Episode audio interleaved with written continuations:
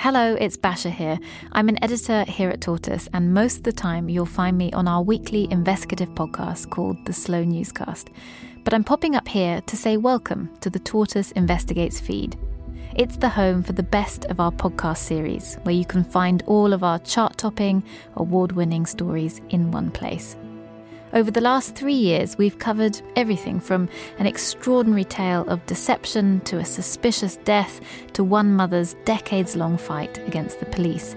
Our journalists cover a wide range of stories, but there is a thread that ties them all together.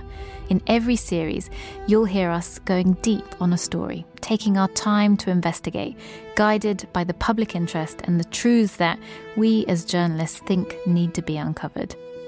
So we hope that in this feed there's something that you'll like, and we'll be updating it regularly with all of our best and most ambitious stories.